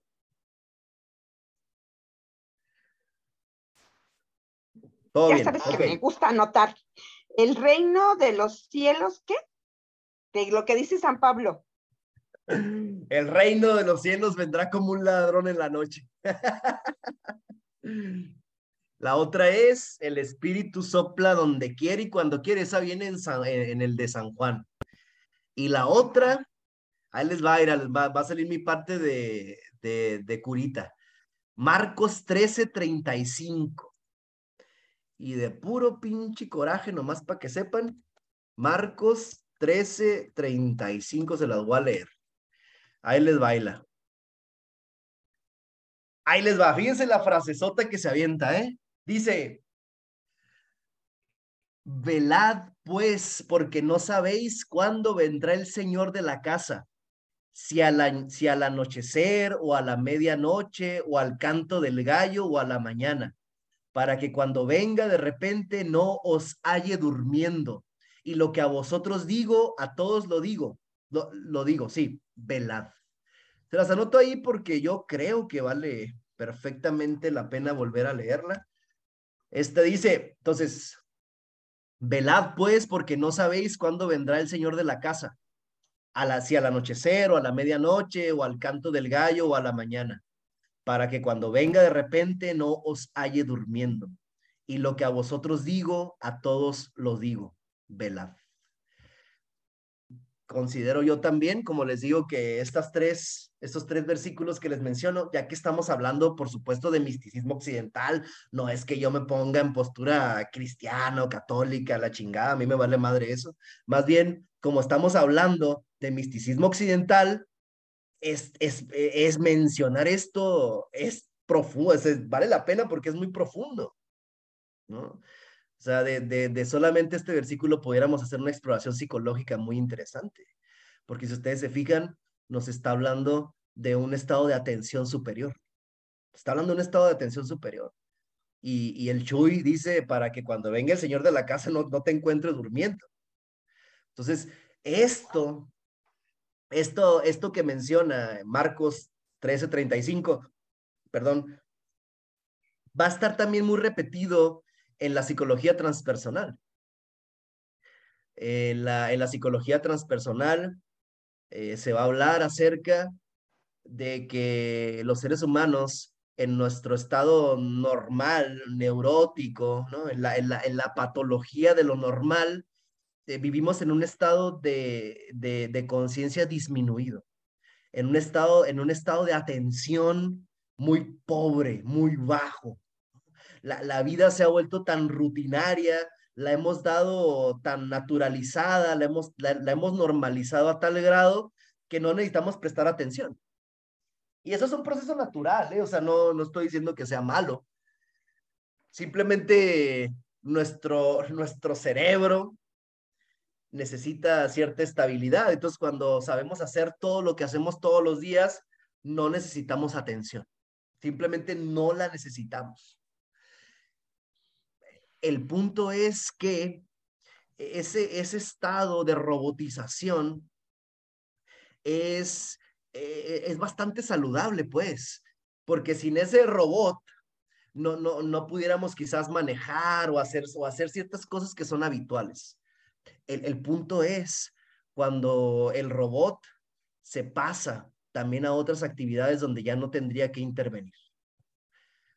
La contemplación artística, la contemplación religiosa, la, meditación, entre muchas otras cosas, donde cuando interviene el robot ahí, pues es, completamente un error, ¿no? Eh, ahí no casa, ahí no va. El, el problema es que el robot interviene en casi todo.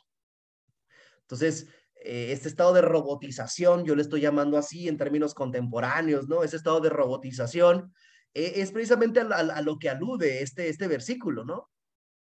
Cuando dice velad, o sea, pre presta atención, mantente atento, mantente en una atención superior, despierta, etcétera. Como les digo, esta es la esencia del misticismo. Porque la esencia del misticismo es la lucidez. La esencia del misticismo es la lucidez. El místico se destaca de otras personas porque quiere y mantiene la lucidez.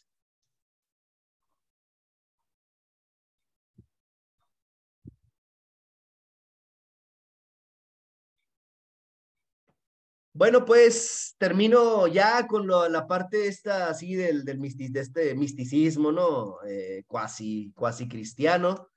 Y, y, rápidamente quiero mencionarles, recuerden ustedes que estamos todavía en el momento de los, de los antecedentes, aunque ya he hecho muchas relaciones, ¿no? Con, con la psicología transpersonal. Eh, la próxima semana vamos a hablar de de Jung, no, no, no, nos, toca, nos toca tocar el, el, tema de este grandioso psicólogo, pero antes de esto, ah, y, antes de, de, de entrar a, a, lo que, a lo que tenía planeado, nada más hacer la analogía respecto al pensamiento de, eh, aquí está, respecto al pensamiento de Stanislav Grof, ¿no? Eh, Stanislav Grof, como les digo, es un psicólogo que todavía está vivo, bastante famoso, Stanislav Grof habla de los estados holotrópicos.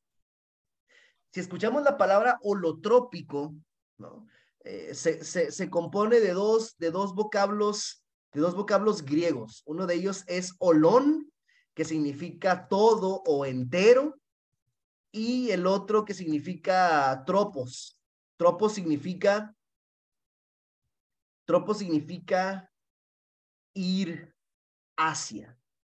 Ahí está. Entonces, cuando Grof habla de los estados holotrópicos de la conciencia, se está refiriendo a ciertos estados que tienden hacia la unidad o hacia la totalidad o hacia lo entero, ¿no? Aquí, aquí hay muchas relaciones que se pueden hacer, pero eh, mientras no entremos plenamente al tema de Stanislav Grof, lo voy a mencionar nada más brevemente.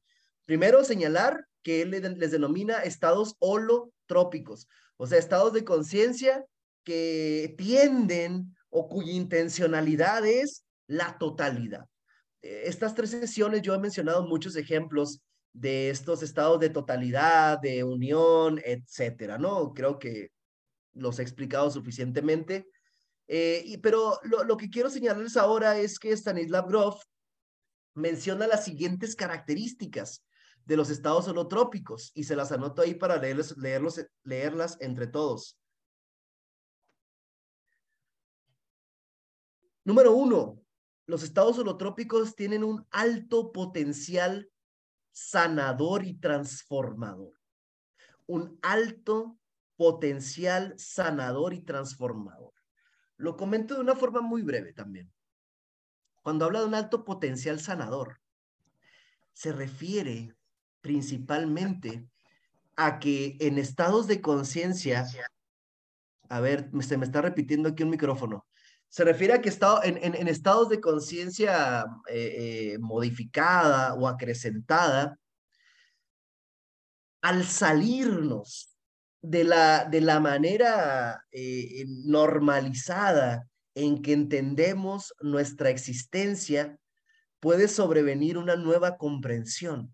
Y al sobrevenir una nueva comprensión, entonces también viene, lo voy a decir muy así, muy brevemente y muy burdamente, viene un, un, alivio, una liberación, ¿no?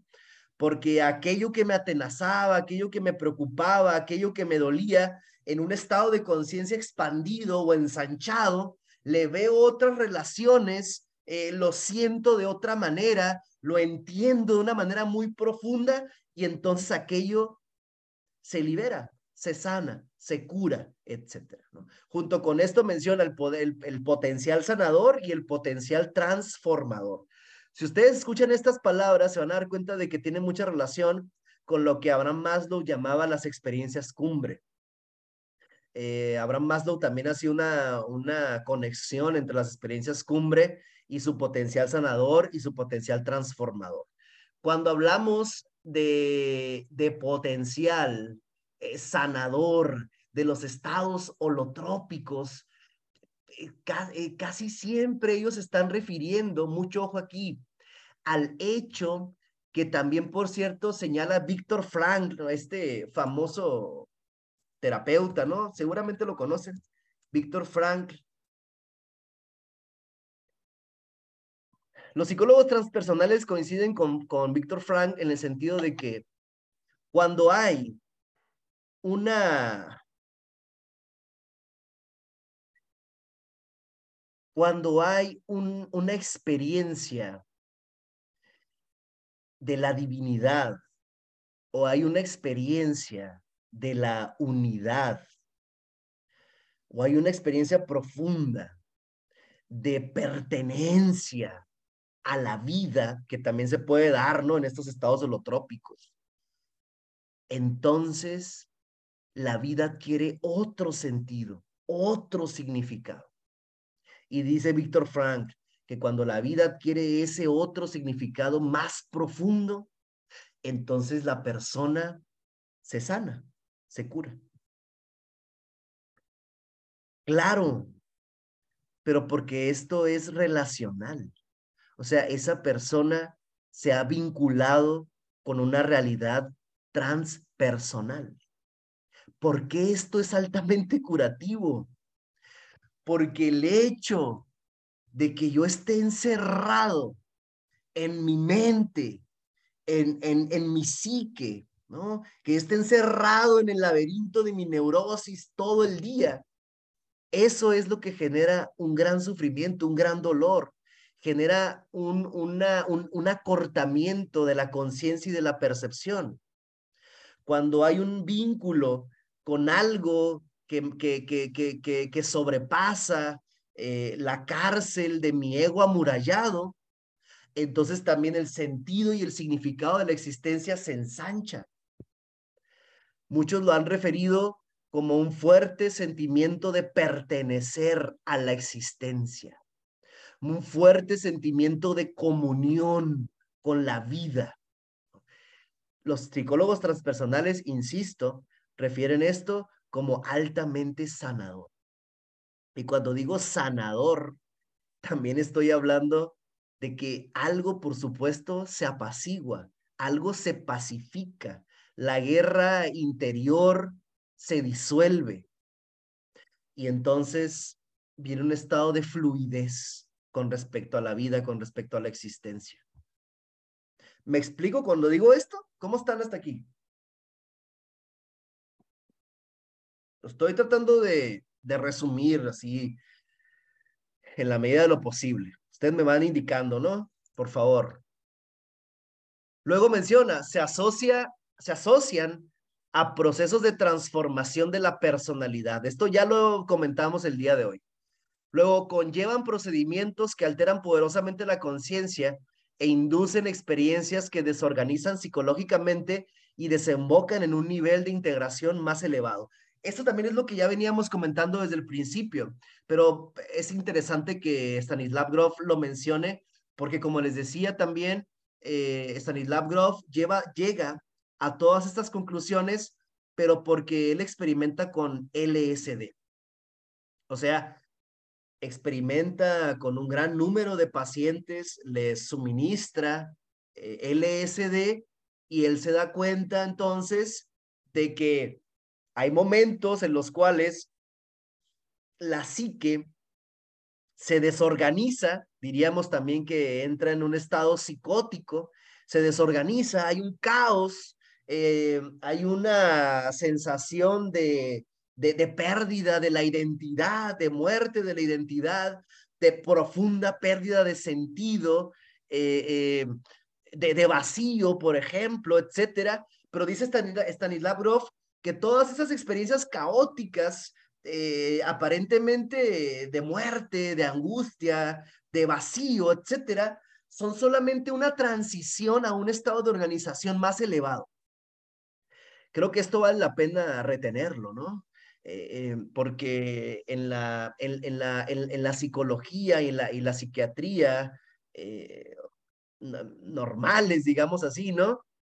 Estos, estos estados suelen, suelen ser identificados con la patología, ¿no? a una persona que está desorganizada psíquicamente, pues le damos algún medicamento para que vuelva a entrar en, en, lo, en lo funcional, en lo normal.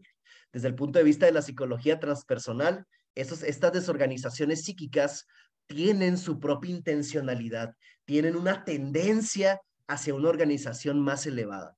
Pero si ustedes se fijan, para nosotros poder decir esto, eh, estamos implicando una, una cierta antropología, o sea, estamos implicando eh, la idea de que la naturaleza humana, por decirlo así ahorita, la naturaleza humana eh, tiende hacia una organización superior. Y, eh, esto no solamente lo dicen los psicólogos transpersonales, ¿eh? Humberto Maturana, Francisco Varela, eh, Kurt Goldstein, entre otros, siempre han referido que la vida principalmente es organización. Pero sobre todo la vida, la vida tiende a organizaciones cada vez más complejas. Esto es muy importante que lo retengamos, porque en términos de estados holotrópicos o de, o de estados transpersonales de conciencia, no se trata de volver, como señala Ken Wilber, no se trata de volver a estados pre-racionales de conciencia, sino que se trata de ir hacia estados de conciencia que trasciendan lo, lo racional y que al mismo tiempo sean más complejos, más abarcativos que lo meramente racional. Eh, hay, un, hay un filósofo que es muy poco conocido, pero que a mí me gusta mucho, que se llama Jan Hebser. Se los, les anoto el nombre ahí. Jan Hebser. Tiene un libro que se llama Origen y Presente. Es un librazo de, de mil páginas que está publicado en Atalanta. Jan Hebser habla de un estado transracional, al cual también le llama aperspectívico. ¿no? Este, este nombre es más complejo, pero a mí, me, a mí me gusta simplemente decirle un estado transracional, que se caracteriza precisamente por una conciencia panorámica, una conciencia que es capaz de contemplar. Así, hablando, hablando en grande, es capaz de tener una, una conciencia del, del todo. O una conciencia que es capaz de ver muchos aspectos de la propia vida simultáneamente y de comprenderlos. Más allá de esta rendija, de esta reducción, que es la manera racional de entender la propia vida. Esa conciencia transracional no solamente es una manera de entender intelectualmente la vida, no. Es una manera de entenderla y sentirla, de tener una conciencia intensa de la propia existencia, pero de múltiples factores de la propia existencia interconectados, de tal manera que yo puedo saber algo de mi vida, pero porque muchos elementos se conjugan en ese momento, generan sinergia y entonces viene el insight, viene la comprensión. Pero porque en esos estados de conciencia modificados, la manera de procesar la información, que tiene nuestro cerebro es completamente diferente al estado de conciencia ordinario, racional, vigílico. Es otra manera de procesar, de absorber la información, de conectar la información, etcétera. ¿Cómo están? ¿Me estoy explicando?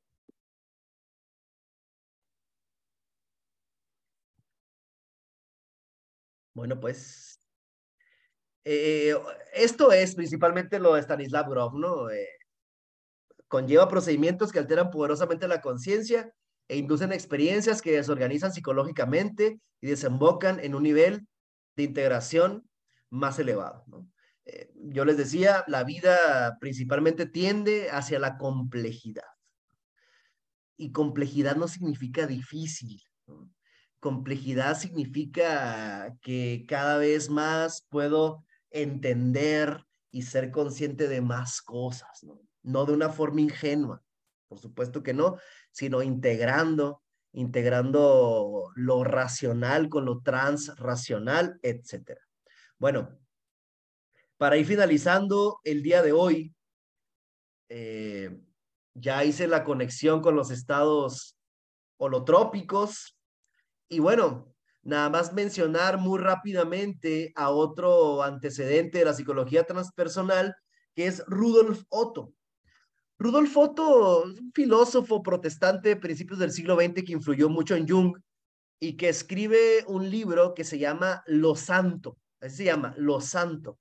Y en ese libro habla de este concepto que es lo luminoso, teniendo en cuenta que numen en latín significa eh, Dios, significa sagrado, ¿no? Pero quise rescatar un, un aspecto de la doctrina de Rudolf Otto porque se liga directamente con lo que hemos estado hablando. Y él dice lo siguiente, luminoso, una experiencia o sensación no racional, no sensorial, cuyo objeto primario e inmediato está fuera del self, la experiencia religiosa es una reacción a un objeto que es completamente otro, a un misterio al mismo tiempo fascinante y terrorífico. Voy a explicar dos puntos de esta cita para terminar hoy. El primero es, cuyo objeto primario inmediato está fuera del self. O sea, para Rudolf Otto, lo luminoso por supuesto, lo que posteriormente se va a conocer como transpersonal o lo sagrado, lo divino, llámenlo como, ustedes quieran, como ustedes quieran, es una experiencia que se sitúa principalmente fuera del yo, fuera del self y agrega, es una experiencia que es una reacción a un objeto que es completamente otro. O sea, se, eh, la, la, la genialidad de Rudolf Otto en este momento es que ya no, nos hace aparecer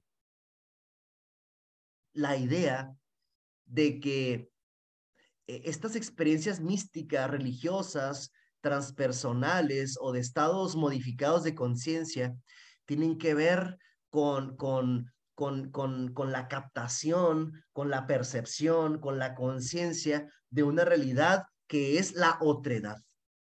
La otredad.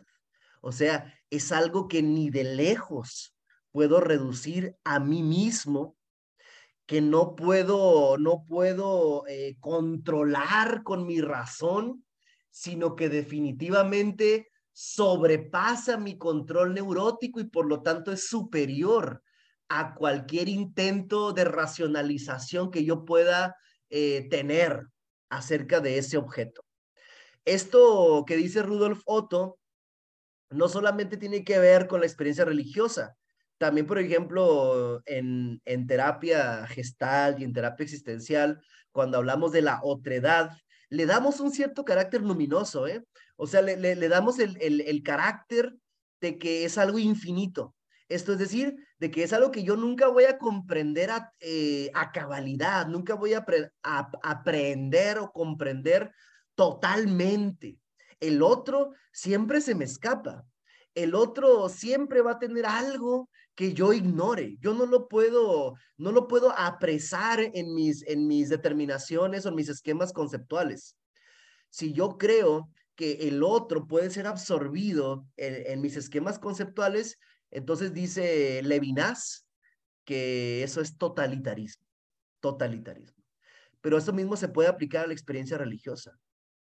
Se puede, se puede aplicar a la experiencia luminosa o a la experiencia enteogénica. Porque cualquiera de esas experiencias, eh, cuando son reducidas a lo que ya entiendo, a mis esquemas normales de pensamiento, que sucede muchísimo, por cierto. Entonces, yo no estoy teniendo ya una experiencia religiosa.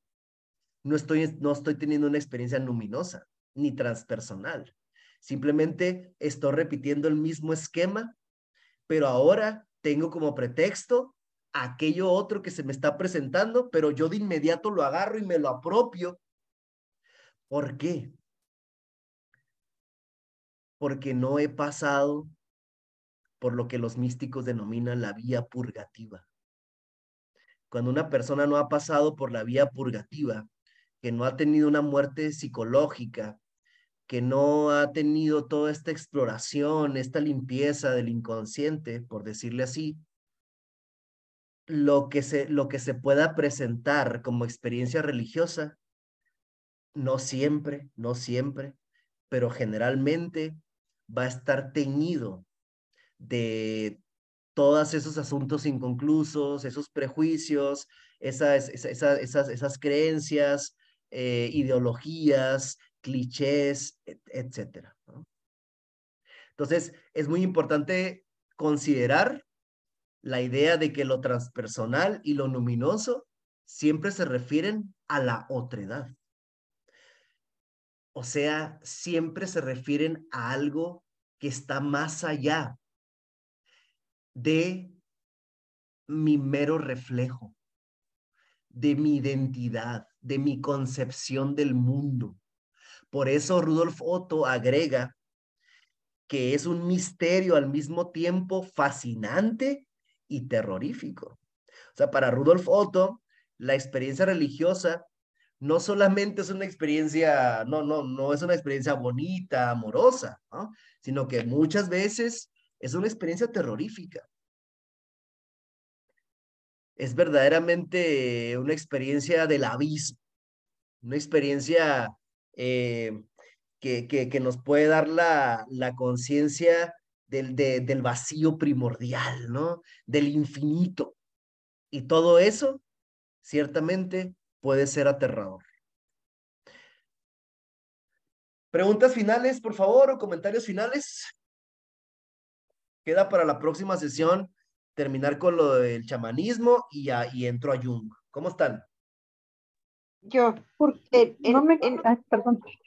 En, en esta parte que tú dices de experiencia del abismo, del vacío, de la parte oh. terrorífica, es entrar dentro de lo que diríamos eh, o estábamos manejando anteriormente, de la muerte,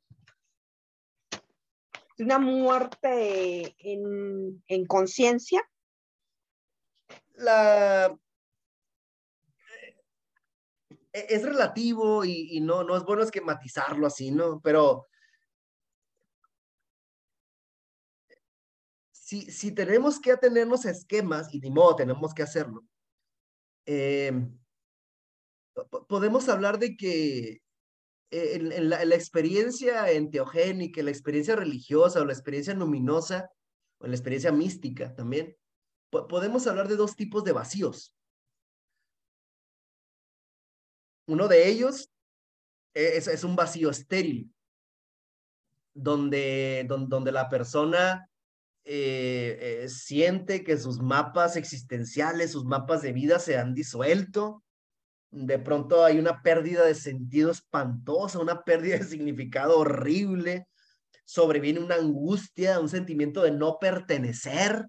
¿no? Esa es la muerte que hablábamos, la, la nigredo, la hablábamos hace rato, ¿no? Que, también obviamente es una forma eh, bastante, puede ser una forma bastante aterradora, bastante psicotizante de, de, experiencia. Pero bueno, es, es, un, es un vacío estéril, ¿no? Eso es un vacío estéril donde pareciera que la propia vida no da frutos y que la vida no ofrece, no ofrece nada, ¿no? Y otro tipo de vacío al que se llega, al que se accede, transitando por el vacío estéril, es el vacío fértil, como diría Fritz Perls, ¿no? Eh, e-, es esta nada y esta supernada de la que habla Angelus Silesius, pero curiosamente, este, este otro vacío es un vacío creador, es un vacío eh, intensamente eh, lleno, pletórico de posibilidades. Es un, es, un, es un vacío, pero es vacío precisamente porque ahí están latentes todas las posibilidades, todas las opciones. Realmente, cuando, cuando una persona tiene experiencia de este vacío fértil, está accediendo al origen. Es una experiencia del origen es una, es una experiencia de, de goce, de, de, de, expansión, de amor, etcétera, pero porque es precisamente lo que los místicos refieren como el estado unitivo, ¿no? Donde Dios es vacío, pero no está tan vacío. Está intensamente, como les digo, lleno de algo. Y los místicos siempre han dicho que está lleno de amor, ¿no? Que está lleno de, no sé, de, compasión, vete tú a saber. Pero son dos vacíos distintos. Lo que yo quisiera subrayar es que no se llega al vacío fértil, según esas tradiciones, no se llega al vacío fértil, sino pasando por el vacío estéril. O sea, la persona tiene que ser capaz de convivir con esa pérdida de sentido, con esa angustia, con esa nada cabrona, horrible, terrible, tiene que ser capaz de morar en ella. Y si mora en ella, entonces de repente viene lo que Fritz Perls llamaba la explosión. Algo, algo se revela, algo novedoso se empieza a revelar. Muchas gracias entonces. Vamos a dejarla hasta aquí por hoy. La grabación va a estar disponible en unos minutos por si quieren volver a escucharla. Eh, les envío lectura ahora sí para el próximo jueves. Adelante, Lucero. Perdón, no, que yo quiero la grabación. Ah, claro. Sí, gracias. La pongo, la pongo en el grupo, ¿va? Buenas noches, nos vemos el próximo jueves. Saludos. Gracias. Buenas noches a todos.